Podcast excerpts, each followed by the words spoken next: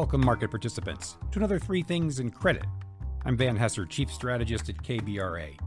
Each week, we bring you three things impacting credit markets that we think you should know about.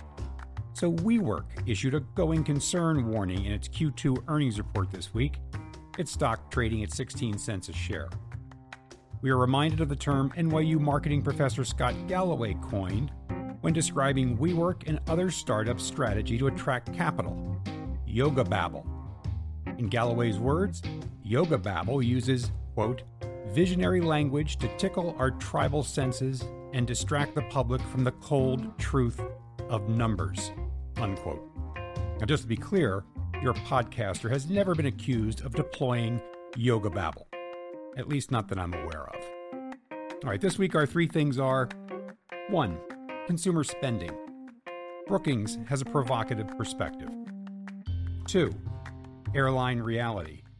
Watch margins as demand normalizes and costs remain elevated. And three, pricing power. The pendulum is beginning to swing back. All right, let's dig a bit deeper. It should come as no surprise that the resilience of the U.S. economy in the post pandemic era stems from the strength of the U.S. consumer. We've long talked about the strong starting point of the consumer heading into the economic deceleration period of 2022 to 2024 that would soften the economic landing. That strong starting point is multifaceted. Elevated household net worth, benefiting from rising stock and home values. Excess savings built up during the pandemic from stimulus checks, reduced expenses, and a reduced set of what you could spend money on. Strong employment security, the result of tight job market which produced wage gains and lucrative opportunities to trade up, and broad access to credit, helped by artificially inflated credit scores. Now, the upshot has been a consumer that, for the most part, has been able to keep spending elevated, softening that landing in the process. Now, we've talked quite a bit lately about the normalization of the consumer, how excess savings figure to run out by year end, how housing values have flattened out, how the run up in credit card borrowing is a worrisome sign, and how cracks in the job market are starting to chip away at confidence. So, when we saw a report out of Brookings Hamilton Project last week titled Deteriorating Household Finances Will Not Support Strong Spending, it got our attention. Now, according to Brookings research, the extraordinary wealth that households accumulated in 2020 and 2021 had dissipated by the first quarter of 2023. Now, that sounds quite definitive and a bit alarming. But remember, this is about a correction, a normalization, something that the research points out as today's consumer in the aggregate has more wealth than they did in 2019, and the debt burden is in line with historic norms. The risk to the economy is that strong spending normalizes. And that's exactly what is happening. The research shows that real disposable income has been below trend since mid 2021, eaten away by inflation, while real consumption has maintained trend. That's the story we worry about that consumers have gotten used to an inflated lifestyle in the pandemic era, and they have kept up the spending that goes with that lifestyle, eventually running down savings, and for many, running up credit cards to keep it all going. Now, the authors point out that the financial stress in the aggregate does not suggest cause for alarm, although our own research shows that the financial wherewithal of lower income and subprime borrowers has clearly deteriorated. We would add that this downturn has been well telegraphed, which has enabled most lenders to adjust their credit boxes.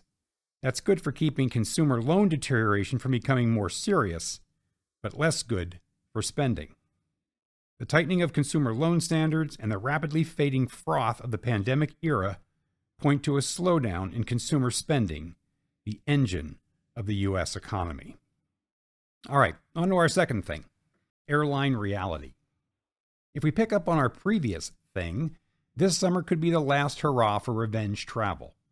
We talked recently about how real time travel and leisure markers, long in recovery mode, were flattening out. More evidence came from earnings reports this past week out of JetBlue and Southwest. JetBlue actually reported a healthy beat, 25% better than consensus on record setting revenue. and yet the stock sold off 8% and is now down 30% from its recent high in July. Working its way into the stock is management's reduced full year guidance, in part because of what management calls, quote, transitory, ugh, that word, transitory shifts in post COVID customer demand, unquote. Specifically, that means more folks are traveling overseas rather than domestically, and that is suboptimal for a domestically oriented carrier like JetBlue. Management dropped its full year EPS guidance from a range of 70 cents to a dollar a share down to a nickel to 40 cents a share. Now, over at Southwest, its business is holding up a bit better than JetBlue's. Its June quarter met consensus expectations on record revenues, but EPS was down 16% year on year, in part due to higher costs. It believes the demand environment, especially for leisure travel, continues to be resilient. Trends in more profitable business travel, however, are not so sanguine. The company expects demand for business travel to remain below leisure and below pre pandemic levels for the foreseeable future. Weakening fares and higher costs are also expected to weigh on future results. Its stock dropped 9% on day of announcement. So, as we head into a weakening economy and with the industry capacity expected to grow in the U.S., pricing pressure, so evident in the inflation data, figures to increase, and that is likely to lean on the creditworthiness of airlines. All right, on to our third thing pricing power. Now, keeping up with our consumer oriented theme, it's time to start factoring in reduced pricing power for firms facing the consumer. The airlines are but one example. In general, the ability for firms to pass along higher costs to consumers is diminishing. For example, retailers are experiencing a substitution phenomenon as customers balk at higher priced goods and trade down. Automotive and wireline sectors are also facing headwinds. Now, we got strong evidence of reduced pricing power this week from the NFIB's survey of small business, which showed a strong bias among businesses to pulling back on raising prices. The share of small businesses raising prices has fallen from 66% in March of 2022 to just 25% today. The share of firms intending to raise prices is down to 27%. And that impulse peaked in this cycle back in November of 2021 at 54%. One knock on effect of reduced pricing power is the need to reduce labor cost.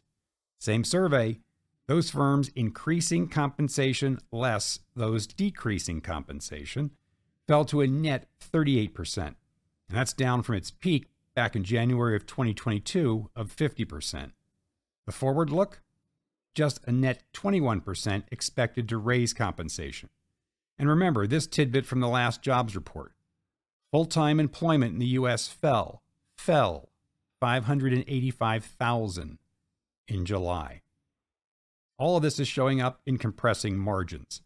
For the S&P 500, consumer discretionary operating margins are expected to trough in this year's fourth quarter at 9.5%, down from 10.9% in the current quarter. Chalk this up to one more example of how the long and variable lags flow through the economy. So there you have it. Three things in credit.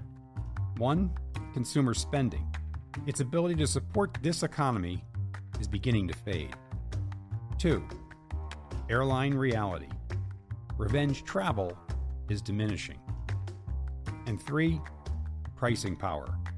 Consumer facing sectors are seeing this diminish. As always, thanks for joining. Don't forget to check in on KBRA.com for our ratings reports and our latest research. We'll see you next week.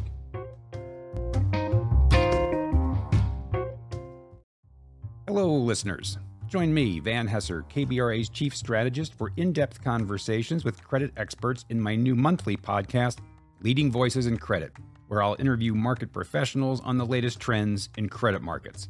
That's Leading Voices in Credit with Van Hesser. Subscribe now.